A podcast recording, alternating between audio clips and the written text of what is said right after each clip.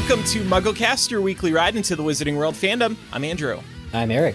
Uh, Micah. And I'm Laura. On today's episode, with a year to go until the alleged release of Fantastic Beasts 3, we are kicking off a series of Fantastic Beasts character discussions. These will, my voice just went up. I'm so excited.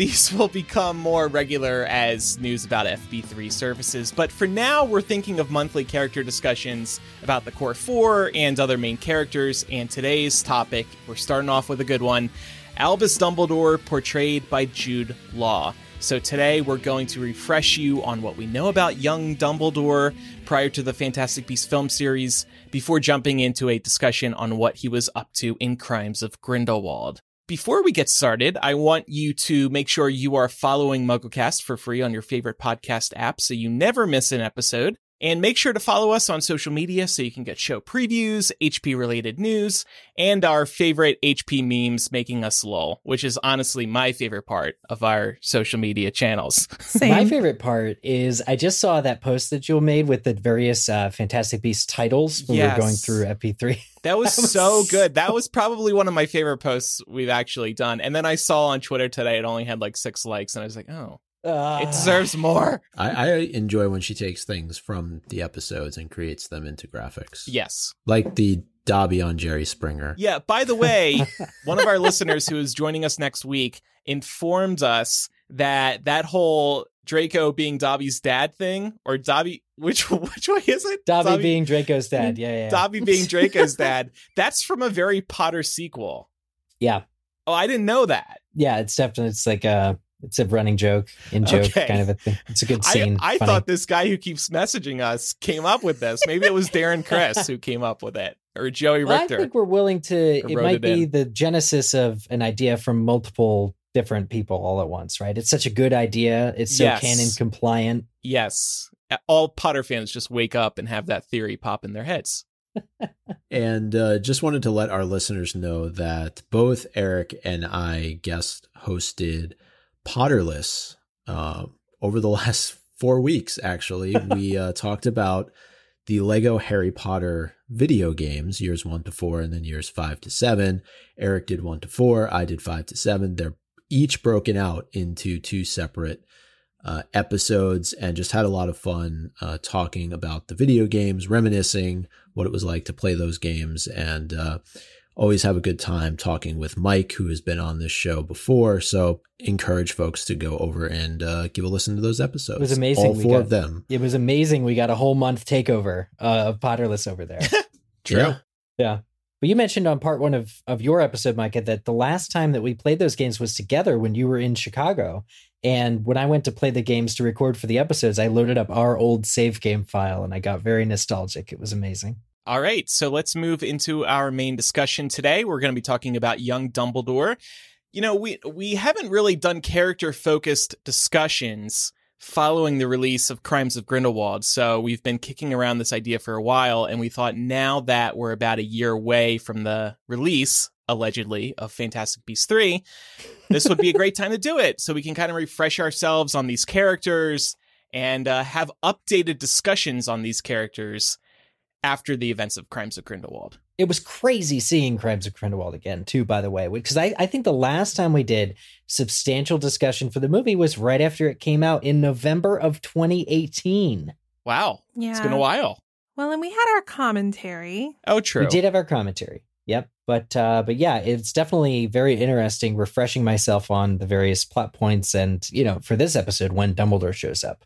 Uh it's a heck, heck of a thing. Yeah, so let's get into it. So to begin our discussion on uh Youngledore or Dumbledamn or Yumbledore, if you want to Yumbledore. call him. That makes me think of Yam. I think that we all can agree that Jude Law's performance um, was very good and definitely hit the right notes for Dumbledore. Would you guys agree? Definitely. I'm curious though. Are, are these popular on like social media? That is that where you found these? Uh, Yumbledore was actually just submitted to us by a listener the other day for the first time that I saw it. But um, What about Youngledore is the more how about Al Bang Yumbledore? Al Bang. Okay. uh, that that one's new? But yeah, sure. Yes. Uh, good good looking Dumbledore. Why, why does the last name get all the love? That's my point. Mm. Fair, Mm. fair enough. I, now I wonder if Harry's kid is nicknamed like Albang Severus. anyway, uh, so but we like Jude Law as Dumbledore, right, guys? Yes. Yeah. No, I really do think that he captured the essence of at least what I would imagine a young Dumbledore to be like, albeit he was uh, significantly better dressed in his youth. And so I wonder when we're going to see the turning point Yeah, where he goes from these like tailored vests and suits to long, flowy, right, whimsical right. robes. And Yeah. people have also been comparing Jude Law's Dumbledore with the young Dumbledore we see in Half Blood Prince, and there's memes going around of being like, "Look how fast Dumbledore aged. Imagine what he went through. You know, me before the pandemic, me after the pandemic." Because if you compare Well, those two young Dumbledores, there's a dramatic difference. Yeah, yeah, there certainly is. But this it it, it kind of really showed us a Dumbledore that could move, right? A Dumbledore that was suave and fully in in control of his faculties. I don't know, compared to, you know, the late Richard Harris and also the very angry Michael Gambon's performance. Uh you you finally had a Dumbledore on the silver screen that you weren't worried I said this before and it is slightly offensive and I apologize. You weren't worried what he was going to blow away. And you also weren't worried that he was going to back you up into a wall and shout at you.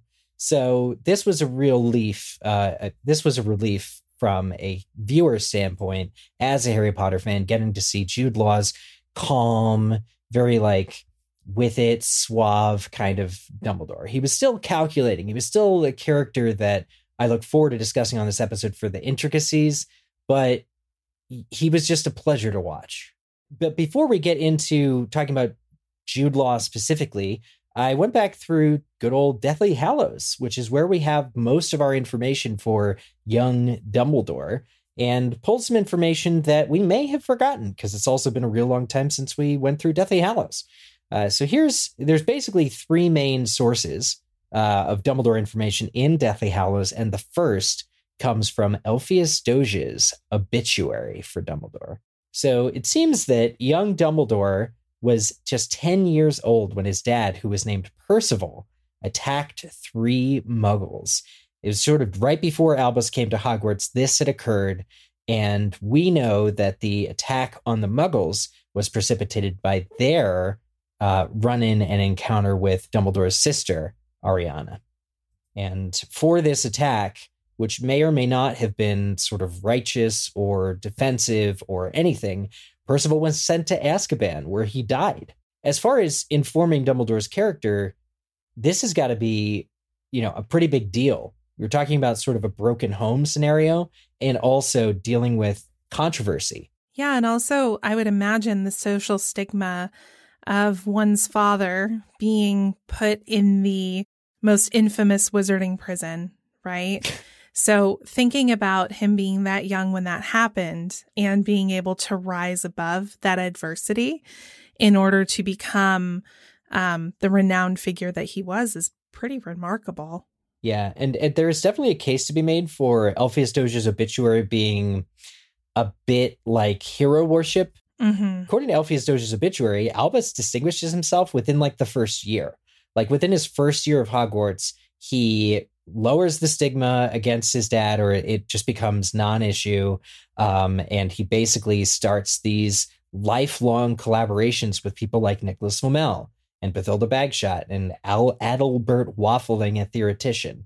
Um, so it's crazy to think, you know, Harry at 11 years old did you know amazing and impressive things and found his way to the sorcerer's slash philosopher's stone and all that but albus probably would have had harry beat i think just really making enough of a name for himself that these older wizards want to chat with you and you're 11 that's nuts Yeah. Yeah, pretty remarkable when you consider too the difference between the two of them is that Harry was sort of marked as an infant, right? Mm. Dumbledore literally just made a name for himself, right? Like there was no dark wizard that marked him as their equal from infanthood.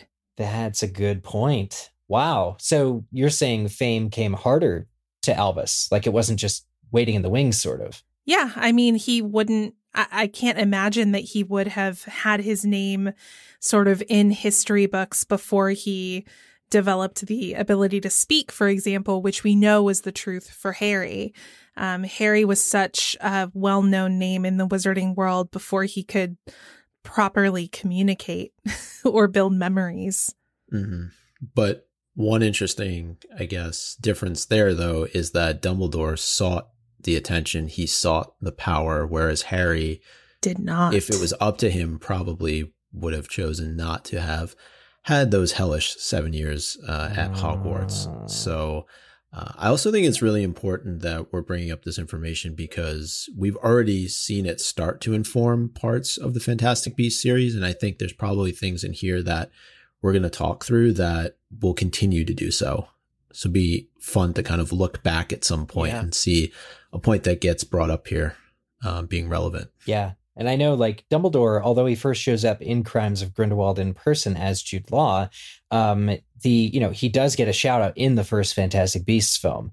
Uh, in fact, Graves, who we later find out is Grindelwald, uh, asks Newt about Dumbledore's comments uh, on him, mm-hmm. and so Dumbledore is just like well known the world over. Before you know that that's secretly Grindelwald, you are perfectly expecting it to be reasonable that somebody like Dumbledore would be known across the pond. But um, you know, a quick note here because we did mention Ariana, but Aberforth, it is stated, came to Hogwarts when uh, Albus was in year four. So the two boys are like three years apart. And according to Mr. Doge, uh, they weren't not friends, but they were just different. Aberforth was more physically dominant, and Albus was, of course, more more so mentally. Um, so that just kind well, of paints Aberforth he wrestles with goats, so naturally he'd be more muscular. Well, and that's it just kind of paints a picture. Obviously, that informs what happens later at the like the funeral where Albus gets punched. You know, it's like mm-hmm. a big deal, but it does speak to, you know, I don't know if you guys. Well, I know you guys have who have siblings, but you, the different. It, it's not like you're not friends, right? It's just you can have two completely different kids with the same yeah they're, yeah. they're leading different lives. Yeah i mean my brother and i are pretty different people but um thus far neither one of us has punched the other in the face.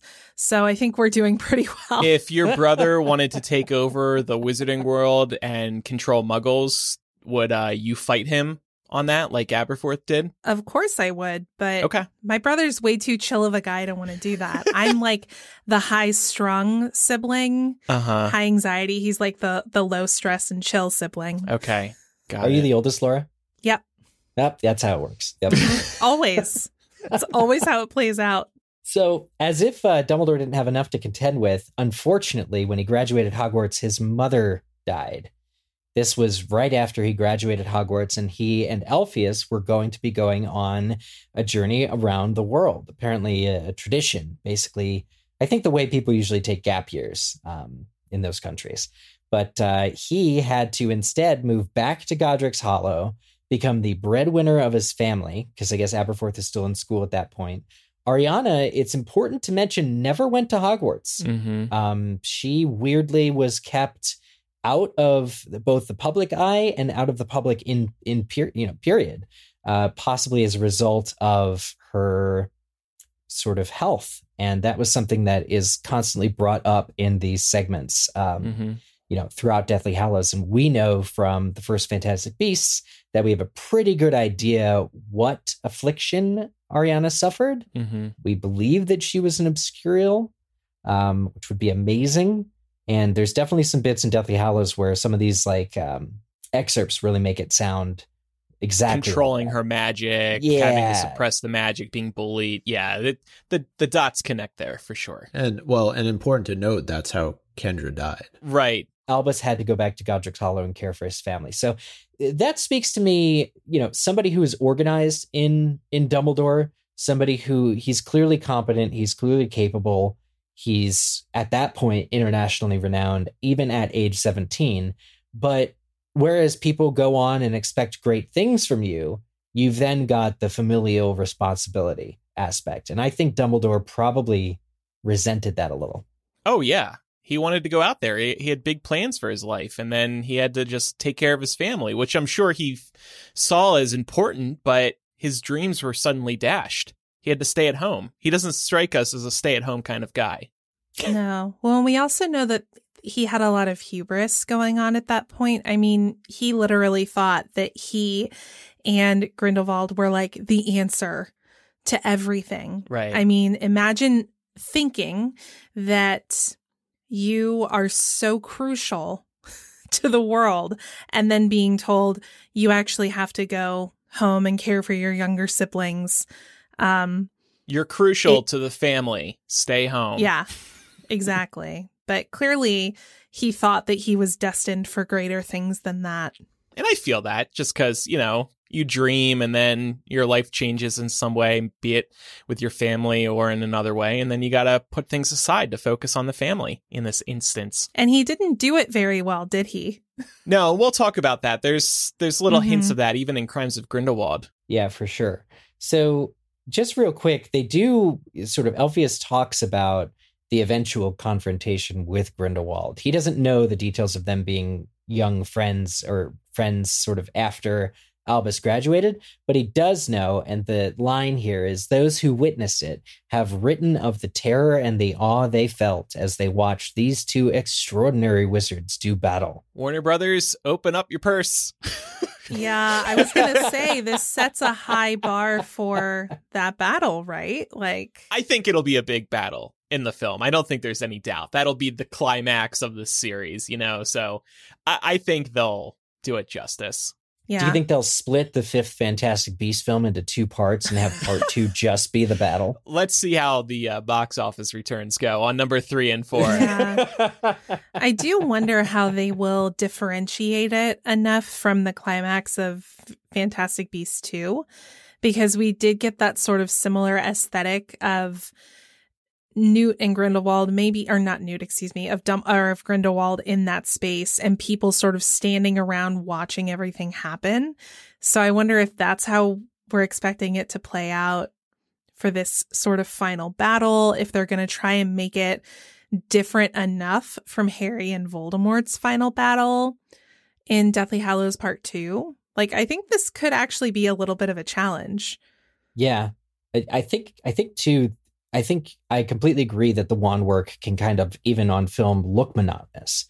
And Mhm. so, whereas you get that scene in the dep- or outside of the Department of Mysteries when Dumbledore and Voldemort face off, that I think will be the closest to what we get in the eventual Fantastic Beasts finale. But again, things like crazy walls of fire and you know just big sort of elemental magic, um, they have to be careful not to do that too much before you get to the eventual battle. Otherwise, it'll be like, how do we possibly make this new or exciting? Mm-hmm. Yeah. right. I mean, we know that Grindelwald isn't going to just evaporate into thin air, so there's that That Right. is that true. we have working in our favor. No disintegrating, please. Well, yeah, I, I think the way to go is to do emotional sort of battle, right? Because we know that Albus lets Grindelwald live. That's actually the huge difference is, Mhm. you know, in the Department of Mysteries or even at the end, one of them dies, but how's it going to be exciting if you know, the bad guy at the end of the film is allowed is just carted away to jail Right. and have that be like a satisfying conclusion. right. I, I mean, I've always been of the mind that Grindelwald loses his magical ability, and and so that's what makes this such an epic fight. I'm not sure that anything of that like has ever happened before. And if anybody can remove somebody's magical ability, I would think it would be Dumbledore. And that would also tie into a lot of what we see around this Obscurus and the fact that it, you know, is sort of this chaotic form of, of magic. And if, you know, you can remove somebody essentially from who they are. I don't know. Like that's just some Yeah. some random thoughts I I have. never heard of that before. I thought that I think that's amazing. I think that it's a plausible theory. We've never seen anything to suggest that he has magic once he's imprisoned. Right. And I'm also thinking Newt lost his wand, right? He was expelled and his wand was broken. Maybe there's Mm. some like symmetry there. Yeah. But I, I think it definitely, I love the idea, especially because, Michael, what you're saying with the obscurial and how that's going to play in. Um, Yeah. I really like that. But yeah, emotionally, can you believe, guys, getting back to stuff we have from Deathly Hallows, can you believe that Albus and Gellert, just makes me laugh. Apologies to anybody in the real world whose name is Gellert. Um, but Albus and Gellert, it's just unfamiliar. That's what makes it funny. Um, knew each other for two months, period. Yeah. That's it. Yeah. It was a it was a very intense friendship for a very short amount of time. Spring fling. Spring Yes. fling. It was summer love, baby. Yeah. Oh, man. So let's move to this info from Rita on Ariana. First of all, though, I just wanted to remind everybody about the battle that took place. Ariana was accidentally killed when Aberforth, Albus, and Grindelwald had a three way duel over Albus and Grindelwald's idea to take over the Wizarding World and rule Muggles. They had this duel because Aberforth didn't like this grand plan that they hatched, and he also didn't like that Ariana would be dragged along on their travels. So that's a little background info. Now, in terms of what Rita had to say about this, she quoted Aunt Muriel. Muriel said, Aberforth shouted that it was all Albus's fault that Ariana was dead and then punched him in the face. According to Bathilda, Albus did not even defend himself, and that's odd enough in itself.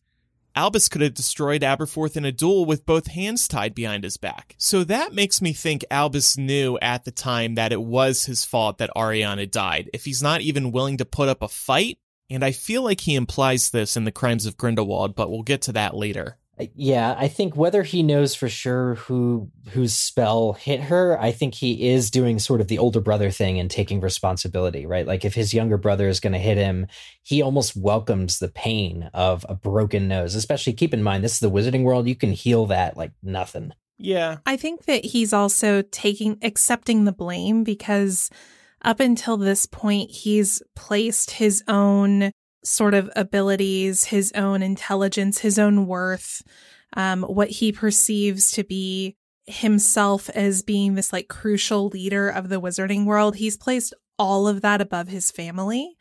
And I think there's an argument to be made that Albus feels had he never done that, they would have never been in this situation with Ariana to begin with. Yeah, and it's Agree. unclear it's unclear if Aber- if Albus went home during the holidays or like really how often he saw his sister.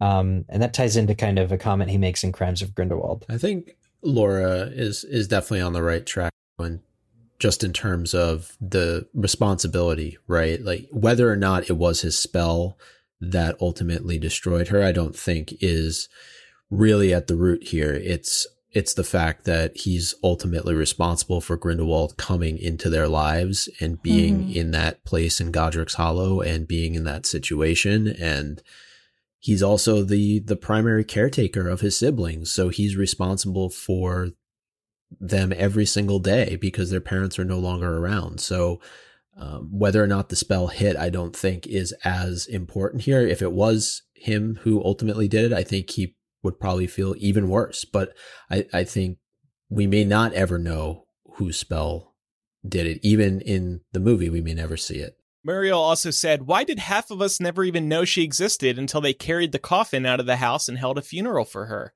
Where was saintly Albus while Ariana was locked in the cellar? Off being brilliant at Hogwarts? And never mind what was going on in his own house.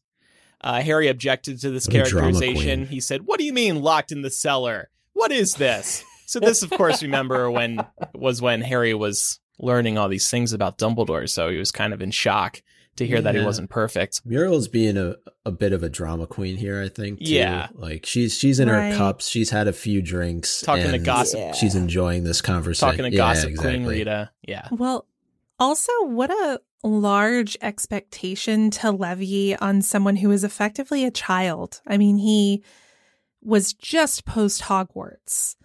And, you know, we can sit here and, and talk about Dumbledore's feelings about maybe not being there for his family as much as he feels like he should have after the fact.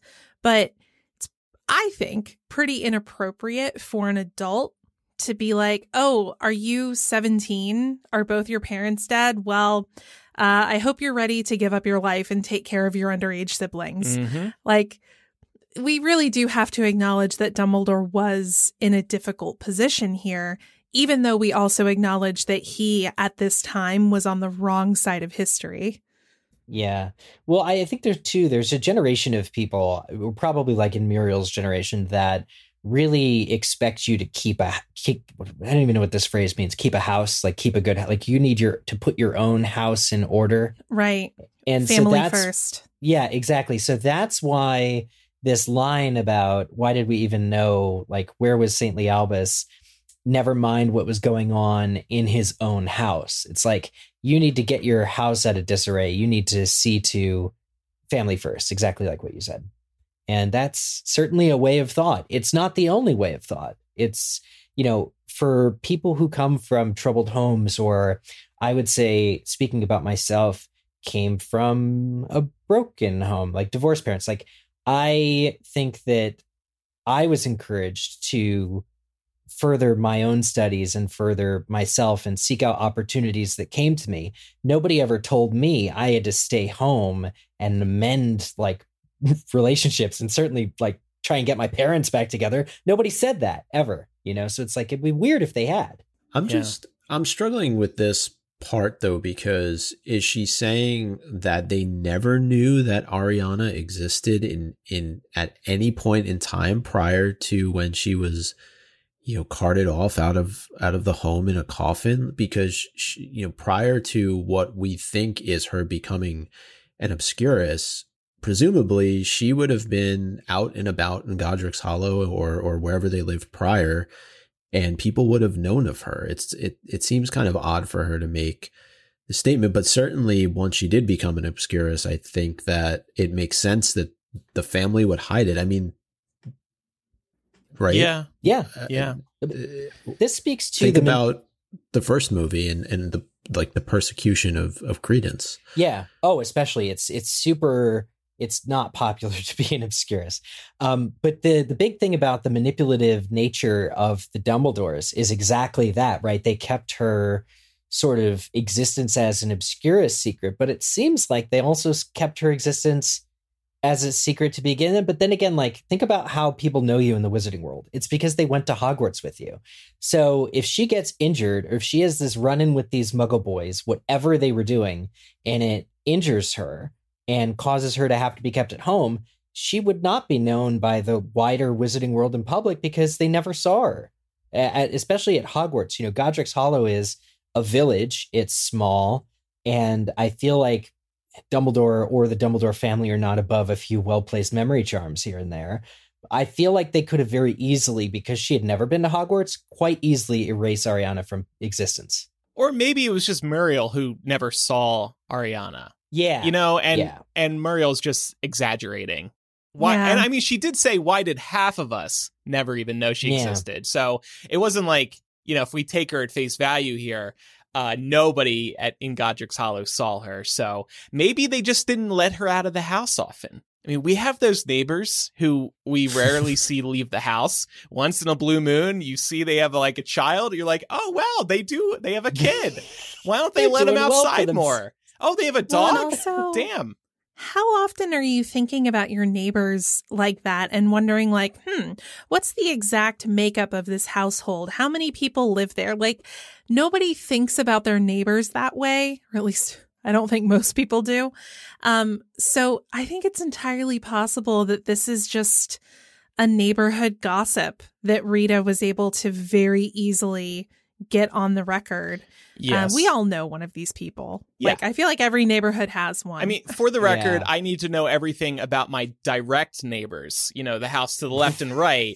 But everybody else, I don't really care about. But those two, because they're Yeah. closest, you know, I, you, I got to trust them. But this was the 1930s, right? I think of like idyllic America, which was probably closer to the 50s, but wherever the whole neighborhood knew each other, right? The whole na- and it very close knit, that kind of thing. Maybe it was like that. Maybe it was more modern, where we don't look out for each other. But I do think there was a degree of actual erasure taking place Yeah. because we know that the Dumbledores are capable of that kind of yeah. secret keeping. Let's just say. Yeah, Fair. and I could see them justifying it to themselves um, in the name of protecting Ariana Right. Yeah. and protecting the family. Yeah. Um, so yeah, I mean, same way that we see Dumbledore playing chess with other people throughout the series. Yeah. Well, here's a weird uh, fact. Evidently, no healer from St. Mungo's was ever summoned to care for Ariana. And that's another interesting thing. Obviously, the Dumbledores didn't want it to get out what she was or what happened to her after the incident.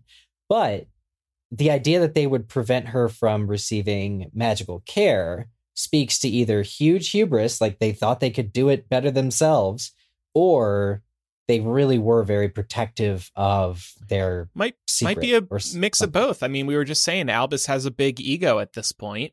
So yeah. I can definitely see him being the type of person, a very skilled wizard, thinking I can take care of her myself. We don't need some outside help. And yeah. he would he might also think that the benefit of this is that I get to keep Ariana a secret. She's totally an obscurial, right? Yes. Like we wouldn't have been introduced to this. It's like it's like a hundred percent accurate that she has to be. Yeah. We'll we'll get it's into that more later though. Glaring. yeah, yeah, okay, okay. So Rita also shared info on Grindelwald. She said at 16 years old, even Durmstrang felt it could no longer turn a blind eye to the twisted experiments of Grindelwald, and he was expelled. Grindelwald was expelled for near fatal attacks upon fellow students. He fled the country hours after the girl's death, and Albus, out of shame or fear, never saw him again, not until forced to do so by the pleas of the wizarding world. And uh, maybe that's part of where the blood pact comes into play. Right, right uh, Twisted Experiments. This is very weird, dark stuff, but Grindelwald it was literally too dark for Durmstrang, the school that we're told relishes the dark arts. And we see him kill a baby for no good reason in Crimes of Grindelwald. So yeah, that, fair enough. That's okay. in line. That's in line. That checks out. I know. Oh man, they were like, "You thought Voldemort was bad? He was willing to kill a baby. Watch how many people this dude kills." Oh, Grindelwald kills God. a baby for no reason. yeah, it's not even a threat. Rita did say that prior to Ariana's death, Dumbledore and Grindelwald got along like a cauldron on fire. Wow. And this was within the same year that Kendra died, by the way. This was a this was a busy year. Rita also asks, is it possible that Ariana Dumbledore was the first person to die, quote, for the greater good? And yeah, I, I think I can see in the two short months that Gellert and Albus were together, they hatched this sort of plan or everything Grindelwald wanted to do. He was clearly ambitious enough to want to take over Europe and maybe the world.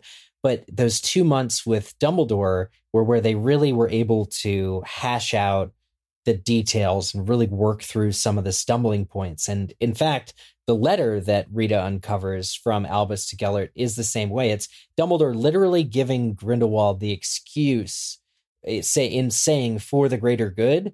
The letter is where Dumbledore's like, you should say this, and that's just going to be the line. That's going to be the line you're going to use, and that's the line he ends up using. It's crazy. So Dumbledore and Grindelwald burn like a cauldron on fire and Ariana is the first person to pay the price, I 100% believe it. Like they screwed up, or Dumbledore, Dumbledore in particular screwed up. He did not realize the danger that somebody like Gellert posed right. to the world in general and to his immediate family members. Yeah, well, it also speaks again to Dumbledore's ego in thinking that he is uh, a good judge of character, which clearly at this point in his life he is not. um, I think that he grew from that clearly. We see over the course of the court books. Um, but yeah, I mean, to your your question about is Ariana the first person to die for the greater good? I don't think that was his intent, but I think that there's certainly an argument to be made that she was. And I think it's likely that a situation played out with Ariana very similar to how we're seeing it play out with Credence in the Fantastic Beasts film, where it's it's a quest to basically utilize this power for evil in, in the case of Grindelwald, right? And so I wonder is it a situation where she was potentially experimented on, right? Because this is post incident with those muggle boys. So we would assume that this is all kind of taken full form from an obscurus standpoint. And that that could initially be what drew Grindelwald to Dumbledore. Like we we We talk about this whole Mhm. kind of relationship and the fact that, you know, they were interested in each other, but I think when we've talked about it in the past, we we've thrown out the possibility that it could have been pretty one-sided, right? And I think Albus was certainly captivated and, and maybe even in love, but I think Grindelwald would have used it for his own purposes. And, and if he knew the Dumbledores had an Obscurus living at home, it could have been a perfect opportunity for him to come in and and use it to his own advantage. That's a Yeah. great point. I, And he might have found out about it. I mean, he likely would have found out about it that summer that he was staying in Godric's Hollow. Um, you could even posit that perhaps he already knew or had an inkling and decided that he wanted to go stay with his aunt in Godric's Hollow so he could get close to this. And oh, how convenient. The Dumbledores have a teenage son my age. Let me get close to him. Not saying that there wasn't any reciprocity in the feelings between the two of them, but I get the sense that Grindelwald uh, is definitely one who will do things for his greater good, right? So probably the most important thing here was getting close to Ariana. And then finally from Rita, neither Dumbledore nor Grindelwald ever seems to have referred to this brief boyhood friendship in later life. However, there can be no doubt that Dumbledore delayed for some five years of turmoil, fatalities, and disappearances his attack upon Grindelwald. That's interesting to have that timeline because the Fantastic Beasts series picks uh, picks up like you know something like 18 years before 1945, and so 1845 it picks up in 27. Yeah, so I, it's interesting to figure out when the timer starts. I'm sure this is just something that the film franchise is going to change, like flat out change, because already the Ministry of Magic is asking Dumbledore to interfere and save Grindelwald. So it's not like everything's going to be wrapped up in 1932. Um, that won't happen. By the way, you said 1845. I think you were talking about 19, right? Ugh. Yeah. Oh yeah. Nicolas Flamel over here. So old, can't even keep track of uh, time anymore. what what century is? it? exactly. We'll get back to things in just a moment, but first I wanted to share a word from one of my favorite sponsors, Third Love. It's nice to treat yourself once in a while, and what better way than investing in a brand new bra from Third Love? I've been wearing their bras for a couple of years now, and I swear by the fit. Third Love knows the science behind top to bottom comfort without sacrificing style, from perfectly fitted bras and underwear to quality sleepwear. It makes such a difference to wear a perfectly fitted bra. My clothes look better, and I'm not constantly having to adjust the fit throughout the day, like is so often the case with other bras. I'm a fan of Third Love's 24 7 perfect coverage bra, but there are lots of styles to choose from. Need to find out your perfect fit? Look no further than Third Love's Fitting Room Quiz. It's a quick and easy quiz to help discover your perfect fit while taking into account size, shape, current fit issues, and your personal style. No more awkward in person fitting room experiences? Sounds like a win to me. You deserve some TLC. That's Third Love Comfort. Go to thirdlove.com slash mugglecast now to get 20% off your first purchase. That's thirdlove.com slash mugglecast for 20% off today.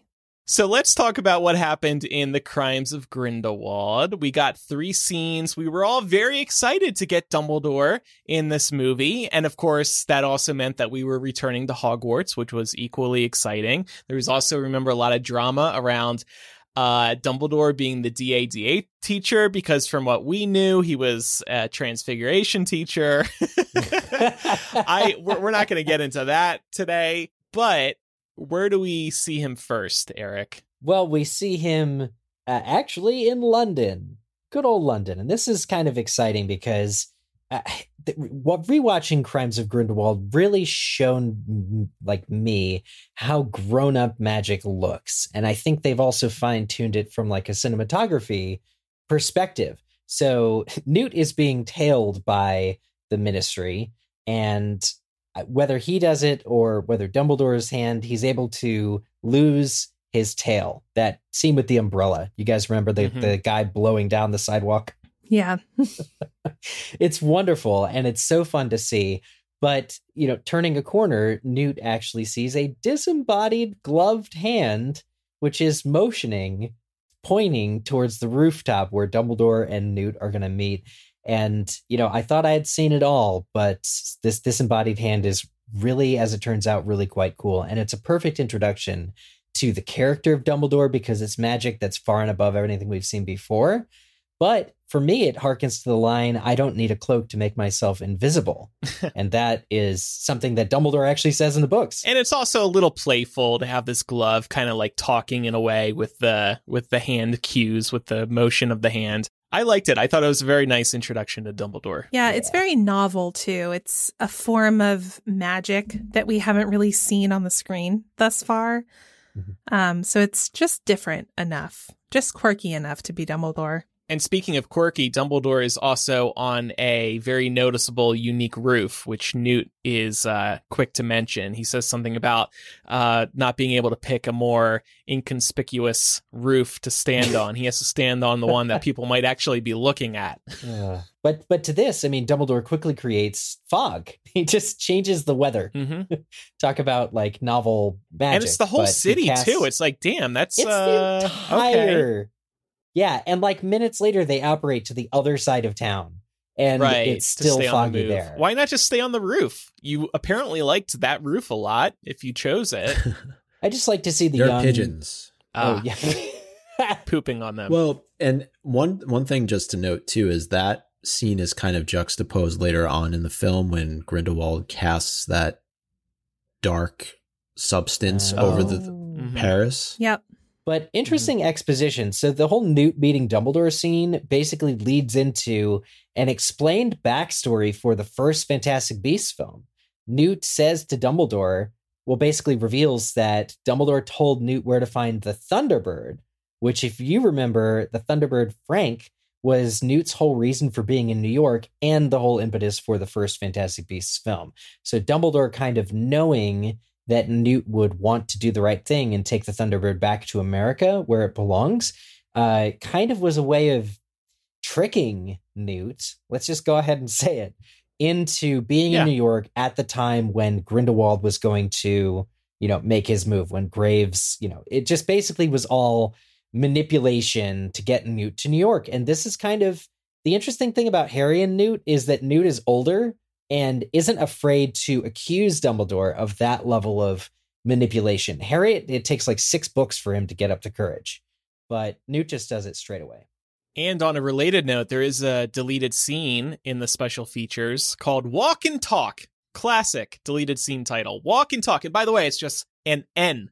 Walk, Walk and, and who talk. names these? Ugh. So in this deleted scene, Dumbledore confirms to Newt early on in the plot right around the scene that we're talking about that he pushed Newt to New York to get to Credence before Grindelwald got to him because Grindelwald had had a vision that an Obscurial could kill Dumbledore. So I don't know why they deleted this. It's actually a very short scene. It's less than a minute. Maybe they didn't want to be this clear about it. Maybe they thought the plot was too convoluted. They did include it in the deleted scene, so I, I I don't really understand. Well, it's not in my but... script book, Andrew. I don't know who to talk to about that. Right. If it's not in the script book, did it really happen? Is it canon? yeah. it's it's just crazy. Uh, but yeah, I mean, when you open up, you know, Crimes of Grindelwald and it's this Newt scene with Dumbledore pretty early on, they're already talking about Credence. And I remember being sort of shook in the movie theater because I didn't know specifically that Dumbledore would know about Credence. You know, it seems like everyone in the world is talking about Credence and who he really is at the beginning of this film. And it's just like, well, what caused that? Was it the fact that he was revealed to be an obscurial and now caused a big scene in New York? Everyone seems to want to know him. Right. And what was the true reasoning behind Dumbledore having Newt go after Credence? Yeah. After what we find out at the end of the film, is it more to do with the fact that he's family, less to do with the fact uh... that he could potentially be used as a weapon? Probably a bit of both. Yeah. Yeah. Yeah. I feel like it's a little too like uh after school special soap opera to assume that Dumbledore would be like, I failed Ariana, so I'm going to try and do right by Credence or Aurelius or whatever his name is. Whatever his name is. yeah. But it is interesting that he's sending Newt. You know, we do get a sense in this first scene, just wrapping up here, uh, a full sense of how they admire one another and how they respect one another in a in a weird way. Like Newt, I think, wants to do the right thing for the right reason, and Albus is like, "Great, I need somebody who's like that." He even says to Newt, "Do you know why I admire you more than any man I know?" And excuse me, but if you look at the power dynamic between these two men, that's insane. That's like a world renowned, like the literally the most popular man in the world saying, I have affection for you. And you can guarantee by Newt's response that that's the first time that he ever heard that his mentor, whom he probably adores, feels the same way about him. It's a classic manipulation tactic. It's disgusting, actually. Mm. But he says that he's, he he's loves buttering him. him up. Yeah, he's buttering him up because he's about to send him on this ridiculous quest that could end in his life. But uh, he ends up saying, You don't seek power or popularity. You ask, Is a thing right? And do that. And so he says Newt's basically like, you know, Hufflepuff, a good guy. And this plays into the theme of the movie, one of the themes of the movie, which is, you know, picking a side. Theseus tries to say to Newt, you know, you're going to have to pick a side at some point. Yeah. And I think that connects here because Newt Newt's side is the one that he feels is right. Yep. I st- still think we have a little bit to learn about why this relationship seems to be so strong between the two of them mm-hmm. and why there's this trust factor so. that Dumbledore really has for Newt and why Newt is willing to do this in the first place. Well, didn't it have to do with? I'm sure, he's busy. He's got other stuff to do. Well, didn't it have to do with Newt getting expelled from Hogwarts? Like, in and whatever yeah, I was going to say yeah. that too. Didn't Albus bail him out of that or something? Well, or supposedly. Albus helped him there. He somehow. and Leta did something. Like he, there was a Jarvey. It was written in. This was in the um, forward of one of the Fantastic Beasts. Uh, like the new like version the with the updated. Yeah, beasts. yeah. Like yeah. he Newt took the fall for Leta, and Dumbledore kind of maybe smoothed things over. But the, the weirdest part of it is Leta is now dead, presumably at the end of Crimes of Grindelwald. So even though they had a flashback with Leta and Newt at Hogwarts, it did not cover that territory. And so it would just be really weird to sort of revisit what really happened there. But I think it is crucial to your point, Mike, about why Newt and Dumbledore have this relationship. And it could be related to Ariana. We we don't yeah. know. So the next time we see Dumbledore is actually at Hogwarts, and can you believe it? They introduce the scene with the great Hedwig's theme fanfare. It's like, what is this doing in this movie? Is this the temp track that they used in the yeah. screenings? What's going on? Well, it's very recognizable, of course, so they have to they have to use that. But uh, it's pretty interesting. So Travers, who's the head of the Department of Magical Law Enforcement, not the Minister for Magic, but the you know the wizard cop role, uh, arrives in Dumbledore's Defense Against the Dark Arts class and basically kicks all the students out, and then asks Dumbledore to well, first of all, he accuses Dumbledore of sending Newt to Paris, and Albus is kind of like, "Oh, what are you gonna do?" Newt doesn't listen. Da da da da. Tries to play it off, and then Travers asks Dumbledore specifically to work uh, about Grindelwald. But what I love about this scene is you really do get to see Dumbledore as a teacher. Yes, and I'll have more to say about this a little later, I think, when we're talking about our favorite Dumbledore moments in this film. I just, I did love seeing him teach as well. Yeah. Speaking about um, some information from Deathly Hallows, how it was said that Dumbledore, even at year one of Hogwarts, was talking to the greatest magical minds of the day. Travers, in the film Crimes of Grindelwald, refers to Albus's network of international contacts. And he says basically you're undermining us by having these contacts positioning your people in paris. Like you know travers says i don't like you but i think that you're grindelwald's equal and it's a pretty powerful mm-hmm. scene you know we don't know this guy from adam but he's telling albus that he's the one who can stop grindelwald and that's what everyone mm-hmm. knows and that's what everyone later says about dumbledore and voldemort he's the only one he ever feared his his family though does uh, dabble in the dark arts a little bit later on in the century, right? Travers is a Death Eater, or at least a, a surname of a Death Eater. Yeah, it's pretty interesting in with Harry that. Potter. Yeah, it's pretty coincidental, right? Like, mm-hmm. um, I think it is interesting too that we get to see the ministry sort of feeling undermined by Dumbledore during the Fantastic Beasts series as well as the core Potter books because we know that was a big point of stress and contention between uh, Dumbledore and Fudge, right? So it's just interesting to see that that theme has carried on for quite some time. Good point. I will also note so Dumbledore is talking about how um, he and Grindelwald were quote closer than brothers, mm. and then there's a there's this very sudden escalation in tone from Travers, and it makes me think that there were actually some other lines in this scene where maybe Dumbledore was actually explaining more potentially about how close he and Grindelwald were because it just it just it elevates so quickly. It just seems like a very awkward cut to me and maybe I'm overthinking it, but I feel like maybe they cut out some some of what Dumbledore had to say about his feelings towards Grindelwald, his relationship towards with Grindelwald um and withhold that for a later movie. Yeah, it's I, definitely possible because they don't do a great job though of really explaining like Dumbledore doesn't in this moment of explaining why he can't move. Right? He just says that he can't, but why? Right. Like what right. what are you afraid He says to it to Newt up? too. Yeah. yeah, at this yeah. point, I mean it takes until the end of the movie and the Niffler snatching the blood pact for Dumbledore to give a little bit more information, but I, I, I don't think he wants to work with the ministry though either that and and maybe no. that's a theme that carries into Harry Potter like mm-hmm. I don't think he puts a whole lot of stock into the government. I agree with you and I think his warning to Theseus says that too when he tells Theseus, you know, if Travers barges in there, make sure that you're not part of that that demonstration like he gives Theseus a warning because he cares about Theseus, his former student. He doesn't care about the ministry. Fair. Yeah. Very interesting. Um, but actually, sort of a little later on, but still at Hogwarts, uh, Leta is shown wandering the grounds and she opens up a desk upon which is carved L plus N, which is very weird. Newt and Leta, even though Leta is married to Theseus. So we don't know what's going on there, might never figure it out, but actually get a scene from Albus kind of confronting her and they have a conversation.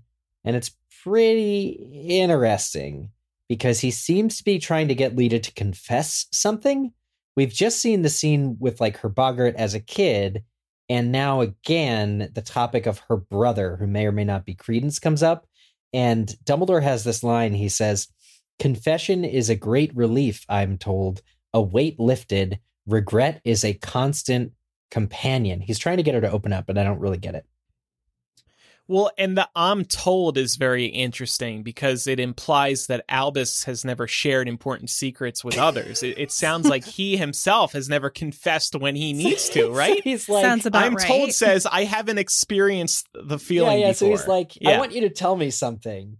Uh, I hear that telling people things they want you to tell them is a good thing. so do that for me, and, please. Yeah. And we don't realize this at the time, but you know, the whole Boggart it's tied to Dumbledore too. If in fact, if in fact Credence is a Dumbledore, right? Because the whole baby swap mm. on the ship, right? Leta essentially yep, on the Titanic, yeah, saves Credence Credence's life, right in that moment. Yeah. yeah. So Leta asks if he loved his sister, and after a pause, Dumbledore says, "Not as well as I should have done." So let's think back to what we know about Dumbledore and Ariana. And think again about this quote. What are our theories about this line? And I have two. One, does he think he should have taken care of Ariana differently? Maybe he thinks he should never have had this idea with Grindelwald to run off when Ariana wasn't well. Or theory two, remember, Ariana accidentally killed her mother when she lost control of her magic. And we know from earlier in the movie, in the words of Dumbledore, an obscurus grows in the absence of love does he think that loving Ariana better would have prevented the death of Kendra? Yeah. yeah. I just love putting these puzzle pieces together and saying, like, God, we know Dumbledore suffered this emotional loss, but which one is he referring to here? You right. Know? And yeah. I know we'll probably spend a lot of time talking about this at some point when we when we do a lot of theorizing about what lies ahead in future Fantastic Beasts films, but I think you know, it's certainly possible that multiple things contributed to Ariana becoming an obscurus. You know, we don't have full transparency on what happened to her but it's clearly a traumatic enough event to create an absence of love by itself. Aberforth mentions Ariana's admiration of Albus Oh yeah. in the Potter series. And I think if this wasn't truly returned by him and he was instead in love and focused on Grindelwald and their quest for power, that could have also have contributed to her kind of internalizing her magic a bit. And then we don't know how close she was with her father, and maybe she blamed herself for him going to Azkaban. So I, I think it's any number of those things that that could play a role. But um, if uh, we were ha- we were like forced to pick one, it would probably the Muggle event. Um, and again, it's it's unclear what happened, and we can certainly hypothesize and come up with different things, but um, likely enough enough to make her internalize her magic and, and create this kind of horrible twin. Well said. And then after the Dumbledore and Leta scene, we actually don't see Dumbledore until after the finale. And this is uh, what Andrew, you said uh, Newt presents this blood pact, says it's a blood pact, isn't it? Um, apparently, that's a known thing for a obscure thing of magic. But, you know, Dumbledore kind of comes clean. He says to Newt, yes, this is how'd you get it? And also, maybe it can be destroyed. It's just it's this huge obstacle now that but but Newt got it. So he kind of saved the day, even though he wasn't strictly intending to. Maybe that was Dumbledore's plan. And the Niffler saved the Yeah. day. Maybe that was Dumbledore's plan all along, was to send the Niffler to Paris. He knew that where Newt goes, the Niffler goes as well. And I think very importantly, it was a Niffler that got that thing because that helps explain why this series is called Fantastic Beasts. How do you get it? A fantastic beast. The name of this franchise. See? We named this franchise correctly. Fantastic Beasts and The Rise of Grindelwald. like that's I mean it's really just like it really does start to feel a lot more over time like it's less to do with the beasts. It does. But it'll each movie will have moments like these where you're reminded how important beasts can be. Yeah, because because Grindelwald, for one, underestimated the Niffler. And that was to his own detriment here. Right. Or think about Pickett unlocking the lock earlier in the movie when they're in those sewers. Yeah. Yeah, No. exactly. They're helpful sometimes. This is basically Pokemon. it's not not Pokemon. Um, The creatures are occasionally helpful. As we continue discussing Dumbledamn, I want to talk about his Dumbledamn impressive smile.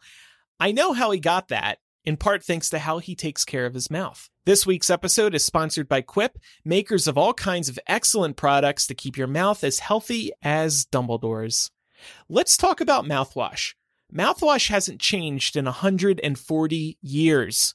Most brands are still selling those big, bulky bottles that are mostly full of water and alcohol, but like they did with their toothbrushes and floss, the oral care experts at Quip reinvented mouthwash by giving you more of the ingredients you need and less of the stuff that already comes out of your faucet. Plus, their alcohol free 4X concentrated mouthwash comes in a beautiful, eco friendly refill bottle that's 100% recyclable. It's their way of helping make your mouth a little cleaner and the earth a little greener. Quip mouthwash kills bad breath germs, helps prevent cavities, and leaves you feeling fresh. Their 4X concentrate has fluoride and xylitol, but they left out the artificial colors and stinging alcohol you'll find in other rinses. And by the way, Quip's refillable mouthwash is good for your mouth and the planet. With that 4X concentrated formula, Quip ships less water and more good for you ingredients. Each eco friendly refill replaces a big, bulky 470 milliliter bottle from one of those other brands once diluted,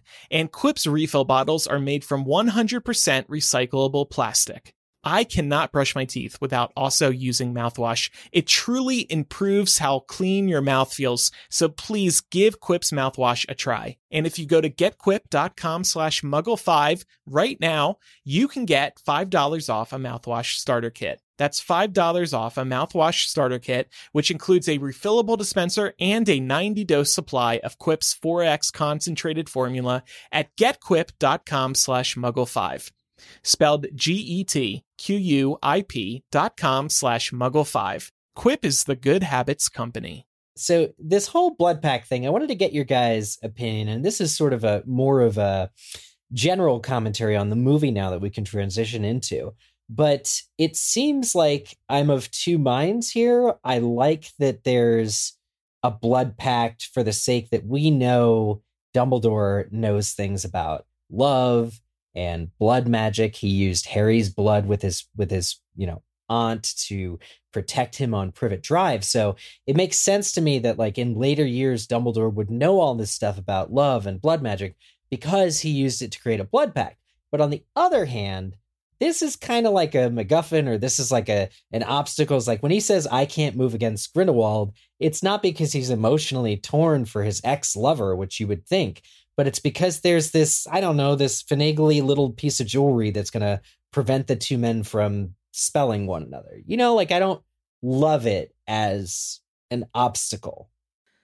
Yeah, it feels like very reminiscent of, you know, the prophecy and the whole neither can live while the other survives type vibe. Obviously, this is different because I think what we're supposed to take from the blood pact is that it just prevents them from being able to act against one another. And obviously, that's why Grindelwald mm-hmm. is seeking out the Obscurious, right? Um, but it just feels like it has a lot in common with the plot device we've already seen before. So I'm not sure how I feel about it. I, I agree with Laura. It it feels a little too Horcruxy, unbreakable vowy. Mm. To me, it's like it's the Fantastic Beasts version of of those types of of barriers. Essentially, like Dumbledore can't move against Grindelwald because of a little trinket with some blood in it. It it it just it seems like it's a borrowed idea and I don't know, I would find the story to be even more kind of captivating if he just felt deep down inside that he couldn't move against him because of their past relationship as opposed to having some physical item that needs to be in the way. Right. Well, and that's what they did feel and to solidify things they created this blood pact. like i don't i don't mind this object and i feel like maybe because it's a movie they felt like they needed something tangible mm. something physical that you can actually show on screen something something you can uh, physically acquire you know, but a blood pact really like you couldn't come up with something more inventive than a blood pact. Well, I I don't see what's wrong. No, again, it. I like it I because the blood magic is something we would have probably made it. Maybe like I like the idea that Dumbledore early on learned about this type of stuff because we do see him use it in the Harry Potter books. But maybe in the beginning of the next film, a young Mundungus Fletcher is going to steal the blood pact, thinking he can sell it. And that's why it takes Dumbledore another 15 years to get after Grindelwald because they haven't, they don't have the blood pact back. They need to get the trinket back. You said the key word sell they can sell the blood pact. That's why yeah. they wanted to oh, have that man. in the movie. Yeah, that's a yeah. factor too. Oh, probably. Oh, does the Noble I mean, Collection have a blood baby pact? Nifflers Seven and... Horcruxes. You can sell all the Horcruxes Noble... except So, Micah, if I if I said to you, "Here's a blood pact from me to you," because I want to be this close with you. I I never want to move against you. You would reject it. You'd be like, no, I mean, that's stupid. oh my god, you have, more, you have, to have a little more emotion than okay, that. guys. I was I thought deliver. we were joking here, but the Noble Collection absolutely sells a Fantastic Beasts pendant, which is the Blood Pact. Yeah, forty nine bucks. Yep, three inches tall, includes a twenty six inch chain. And it says can be stolen by a niffler. Is that all love is worth? Fifty yeah. bucks? Forty nine ninety nine. you can't put a price on love. What are what are the blood types that are in there though? Are we talking type A, type O? Can you add your own blood? oh Let's write to the Noble Collection. yeah. So uh, I guess that goes back to the discussion of like how will the final battle turn out. I like the idea of it just being strictly personal, right? Like these are two men that have gone their separate ways, but they're like it's almost like a jilted lovers fight. Like yeah. There's something so, so, so, so personal to the eventual battle. And I hope that's where they lean towards more than just the big fight. But anyway, speaking about uh, personal connections to one another, I want to ask Does Dumbledore actually care about Newt? And does the Crimes of Grindelwald movie give us any evidence as to this specifically? So uh, just kind of basing this off what we know about Dumbledore and how he interacts with Harry from the core books. I think that it's probably a case of multiple truths here. Like we saw Dumbledore very clearly cared for Harry, thinking about his whole justification at the end of Order of the Phoenix of not telling Harry the ugly truth about his fate um, until the very last minute. And of course, we know in Order of the Phoenix, he doesn't fully tell him the truth. And he's giving Harry this explanation under the guise of, like, I thought you were too young. I cared too much for you. And this is why I didn't tell you. Mm-hmm. Um, so I do think that it's possible for Dumbledore to have affection for and care for these students. But I think that the mission counts just a little bit more for him. And I think it always will. Mm, I agree with that. I think that it's going to take a lot following Dumbledore's breakup with Grindelwald, if you can call it that. I think Dumbledore also had to put up barriers around his inner self. And he might have shut himself off to the capability of not only loving somebody the way that he loved Grindelwald ever again, but also trusting people because that does things with your trust when the person you love turns out to be a mass murderer. And I think he loves Newt in the way that he admires him and says so. But I think that he ceased to see when he closed when he shored up his vulnerabilities, he ceased to see Newt as a full person and started playing the more of the role of, you know, manipulator of chess pieces. Yeah, I think mm. that Dumbledore's character, we see him come a long way throughout this. I mean, by the time we see him in the core series, he's a fierce advocate for all students, regardless of their parentage. Um, he does not think that muggles should be subservient to wizards, even though there was a time when he did genuinely believe that wizards were the superior beings and thus had a responsibility to be higher up on the totem pole than everyone else, right? So we have gotten a lot of character development for Dumbledore, but I think that this can become a conversation about how much do we think Dumbledore actually evolved? Um, or how much evolution do we think people are capable of? Because he's still playing chess with people's lives, yeah. right? So there's still a little bit of that for the greater good thing going on at the back of his mind. Totally. Yeah. You you mentioned earlier the uh, was it Travers who brought, brings up sort of this international cohort. Like Dumbledore has these people strategically placed all throughout the world. If that doesn't scream like chess master or master manipulator. Well, maybe not master manipulator. That's that's a strong term to use, but I just feel like it's it's hard knowing what we know about him from the Potter series to not think of him through that lens as we you know, go through the Fantastic Beasts series, right? We're we're always going to go with that kind of pig for slaughter mentality, unfortunately. Yeah. But you also have to think that the author slash screenwriter is also writing young Dumbledore with the events of the Harry Potter books in mind. I don't know, maybe her writing of young Dumbledore is negatively influenced in that she knows where he's going. That's interesting. Mm-hmm. Yeah. I, I like seeing the fallout with Grindelwald as being this whole thing that sets Dumbledore in the way in his ways, and it allows us to see him as kind of like this one track person. But Laura, you point out there is still actually quite a ways to go in practice because there's so many decades where by the time Harry gets to school, somebody like Lucius Malfoy would spit on Dumbledore if they could, like because of how Muggle loving yeah. he is, and that is that is actually a, a you know, glacial but like monumental shift from perspective. Touching real briefly on the very end of the film, which is interspersed with Dumbledore and Newt, there's this reveal, which, unless you have subtitles, you don't know what he's saying. A lot of people had that complaint when the film came out. Aurelius Dumbledore. So Credence is a Dumbledore question mark. What does that say about Albus's motives in getting his brother back, or what is going on? Right people are very on the fence about whether or not he is truly a Dumbledore. what I fear is that in movie three, we're going to find out how he actually is a Dumbledore, and we're not going to like the answer. I mean, I'll be honest with you. When I saw this in theaters, I rolled my eyes so hard at this part. I was like, oh my God, are we serious right now? Everyone's just related. Everybody is somehow tied back to Dumbledore, which is somehow tied back to Harry Potter.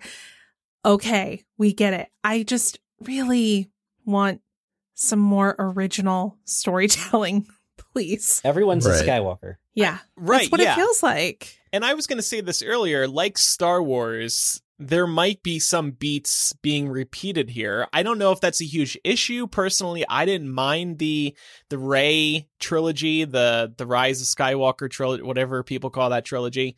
Um, even though there were similar beats found in the in the original trilogy.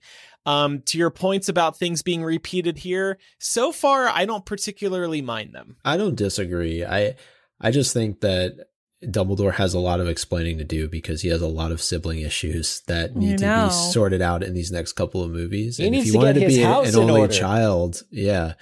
Uh, Well, and, and again, it needs to be a good explanation. I'm afraid it's going to be some convoluted, like, the you know, the obscurial Ariana's obscurial transferred into Credence, and now he's a Dumbledore. You know, something weird like that. I, I want him to be a true Dumbledore, a Dumbledore since birth.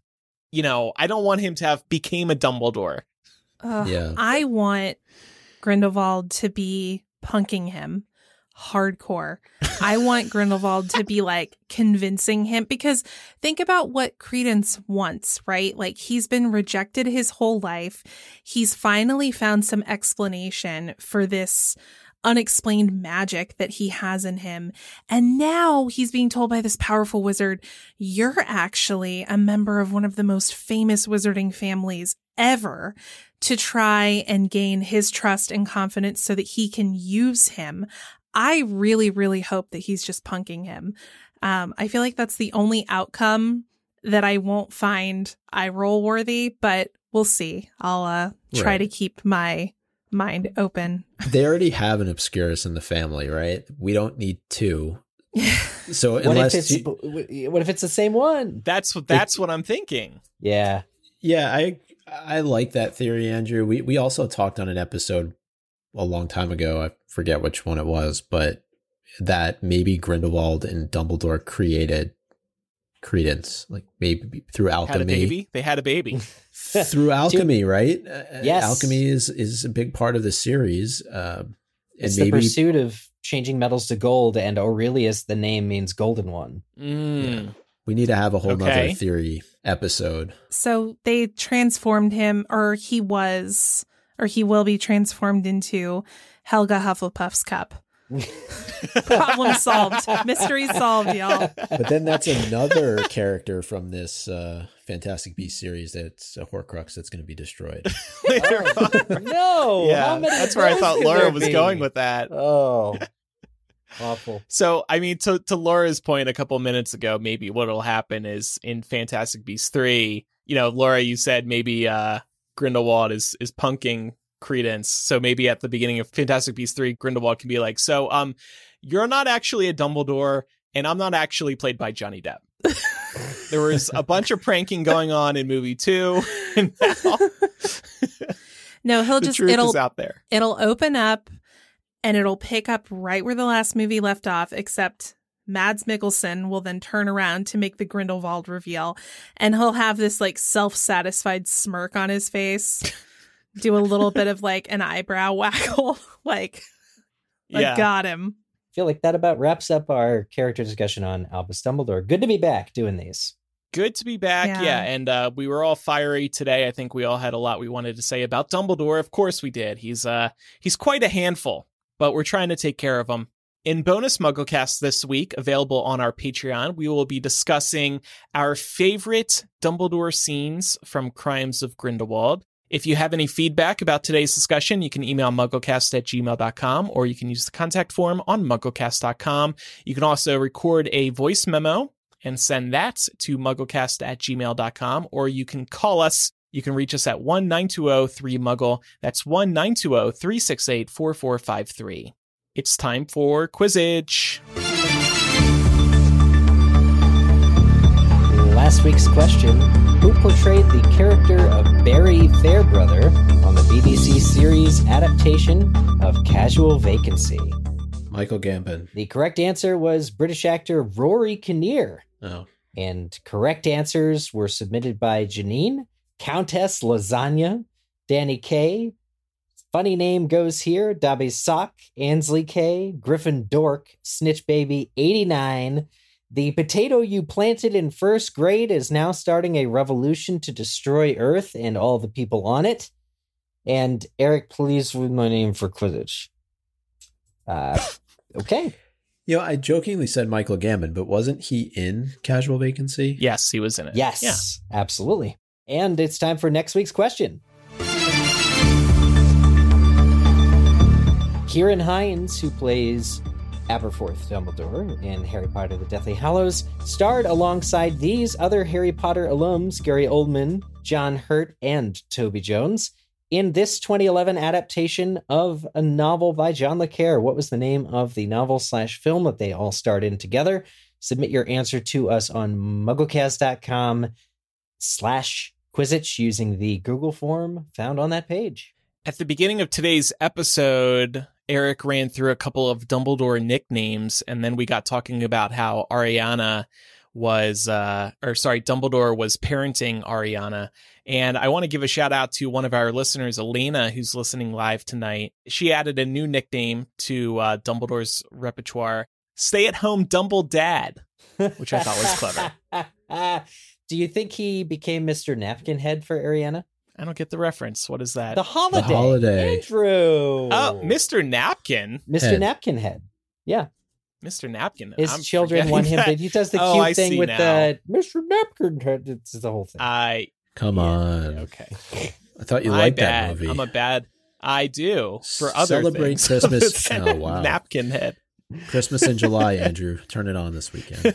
So I mentioned Elena is listening live and many other listeners are listening live right now. And that's because they support us at patreon.com slash mugglecast. If you become a patron today, you get instant access to years of bonus mugglecast installments. You get access to our recording studio so you can watch us and listen to us record each new episode. You get access to our planning docs. You get early access to MuggleCast, all kinds of things, and your support goes to keeping the show running. So thanks to everybody who supports us at patreon.com slash mugglecast. Speaking of thank yous, you also get a personalized video thank you message. We look right in the camera and we say, Hey, Elena, hey, whoever, thank you so much for supporting us.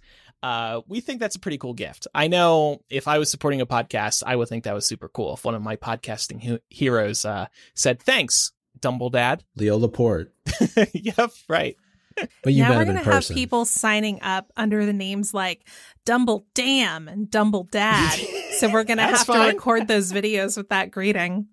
Sounds good to me. Yeah, I look forward to thanking Mrs. Weasley's knitting needles for being a. Uh, uh, uh, that was another person who got Quizzitch right for becoming a patron on Patreon. That'll be fun. Nice. And uh, just a sneak peek at next week's episode. It's hard to believe that it's been 10 years since Deathly Hallows Part 2 was released to the world and the series finally came to a close, but that's what we'll be talking about next week. Reminiscing and uh, coming up with some fun stuff to uh, celebrate the anniversary. Yeah, we'll talk about the movie, of course, but I think we can talk about our experiences at midnight showings of the movie because I'm sure we all went to those. And also just what it meant for the series to wrap up officially. Yeah, that was the end. The end of Potter. That was the end. okay, thanks everybody for listening to this week's episode. I'm Andrew. I'm Eric. Uh, Micah? And I'm Laura. See you next week. Bye. Bye.